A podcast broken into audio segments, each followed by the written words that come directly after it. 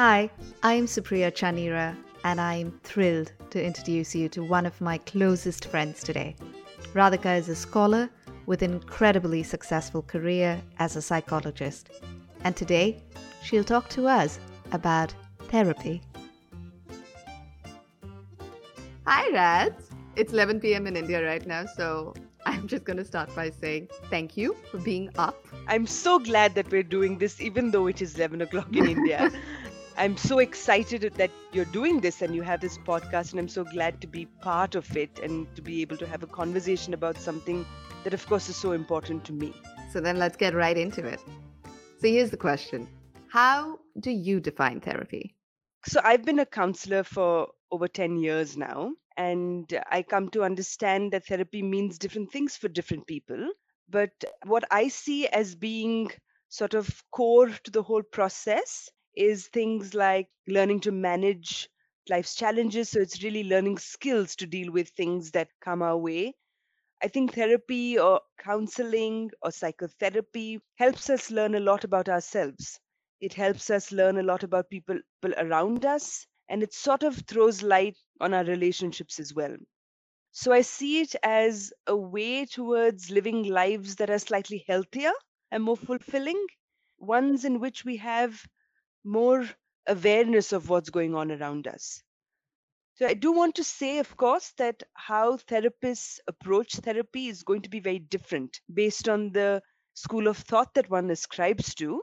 But I feel like just a sense of reducing suffering, reducing difficulties, understanding oneself better are sort of like the common goals across the different kinds of therapies that therapists do.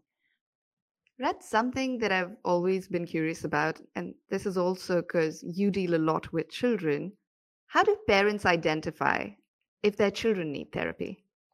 That's quite a large question. There are several aspects of it I'd like to actually talk about. But if I'm looking at, firstly, just like a very technical response, I'd say that if a child is having any difficulty with anything that seems to in some way overwhelm their lives, it's a good starting point. So difficulty should be something that lasts for a little while. So we're talking about something that isn't like a day or two old, but has been a problem for, say, a couple of weeks. And this something seems to impact with the child's functioning. So to just give you an example, I think what I'm sort of trying to lay emphasis on is the fact that duration and the difficulty that it causes are sort of crucial in understanding if my child needs help. So, for example, if a child has a very close friend who moves away for, say, after a very long time, and my child is a little bit sad, a little withdrawn, that's okay. That's a fairly normal response to a situation that's hard for a child to deal with. However, if that same child continues to be withdrawn, weepy, teary, stops eating properly, isn't sleeping well, and it's affecting ability to focus in school or their relationships at home, that would be a good time to get an expert to weigh in. So I'm just thinking about things like, how long is this problem lasting for? And in what ways is this coming in the way of a child's regular way of functioning?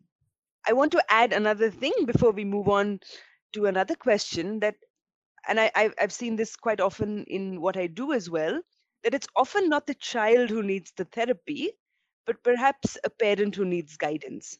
I think from my own experience, I mean, even though I I have a degree in, in psychology, parenting has been a hard thing to do. I think it's one of the hardest things one can do. And not all of us know innately what needs to be done. And sometimes what I think tends to happen, it's easier and sometimes a bit more tempting to make the child feel like he or she is the problem. You know, you sort of say, I have a really, really difficult child to deal with. It's very easy for me to say that the kid's being the problem, but I'm not, right? So I think it's also important for a parent to recognize when they need help with their parenting or with how they are dealing with their children, how they can perhaps understand their children better, be more respectful of their child, or accept their child for who they are, so that then we're able to understand if it's really the child who needs the counseling or the parent who needs some guidance. So again, I'm just thinking while we're talking of this example that comes to my mind about how I knew of this child who would find it, find it very hard to be without his mother.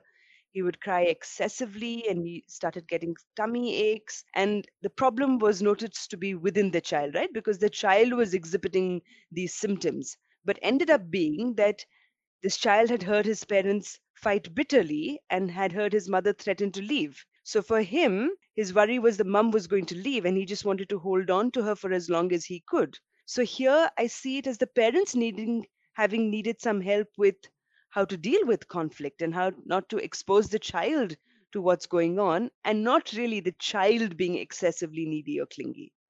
I think what you say is so important. You know, I don't have children, but it is just so important to know that that correlation, or just being self-aware as well as aware of your children's need, is paramount.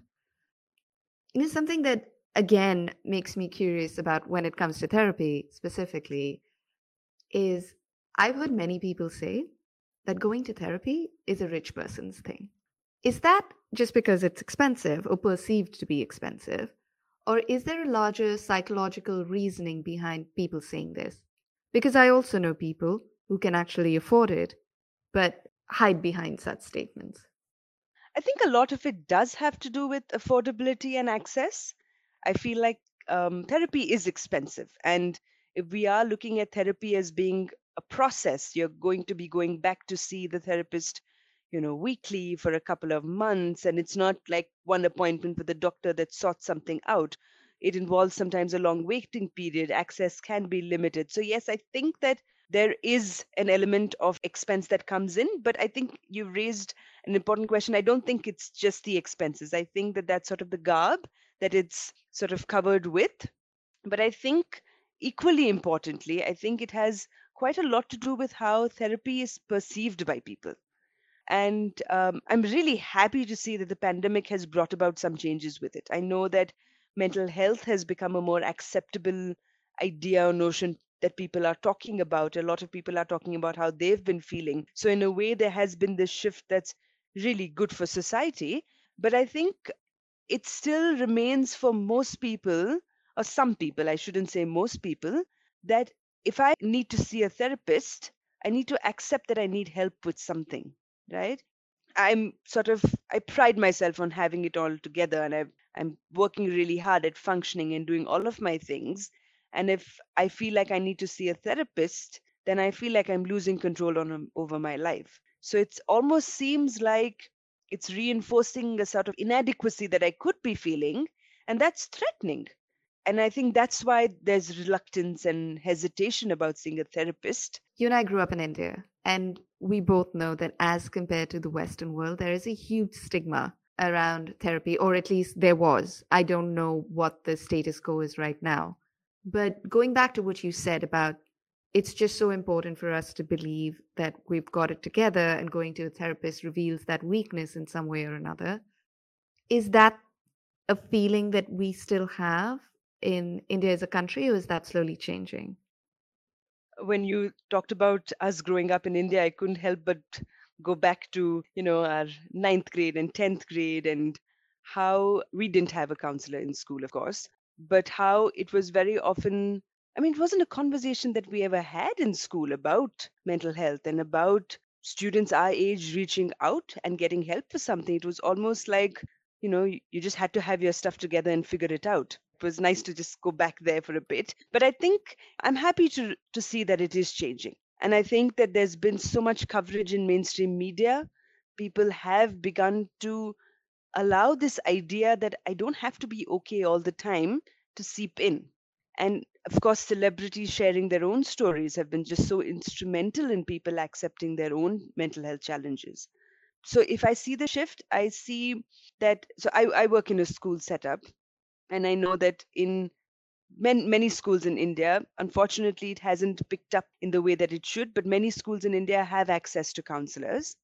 And I think with that, there's a certain amount of normalizing that's taking place within the child and subsequently in the household that the child lives in. So it sort of becomes part of a conversation that's there from really early on.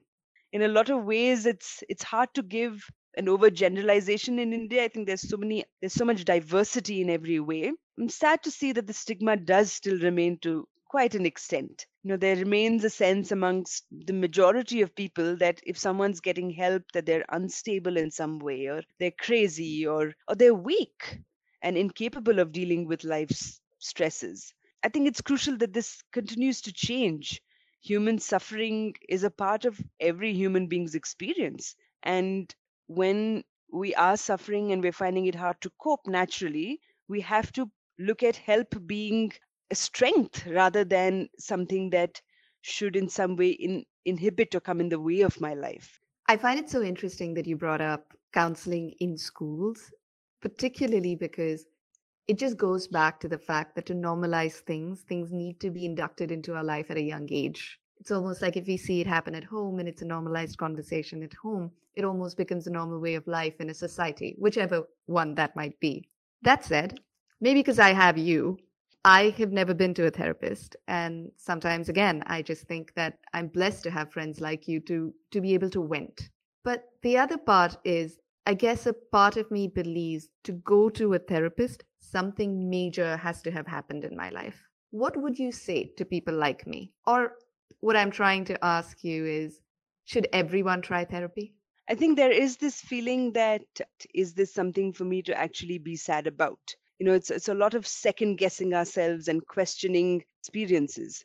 Um, I know you mentioned there's something major need to happen in someone's life for them to actually reach out for help.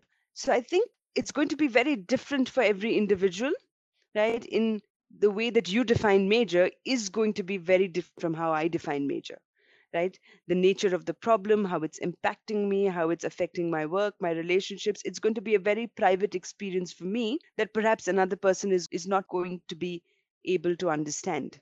So I want to say that the sense of something being major has to be subjective.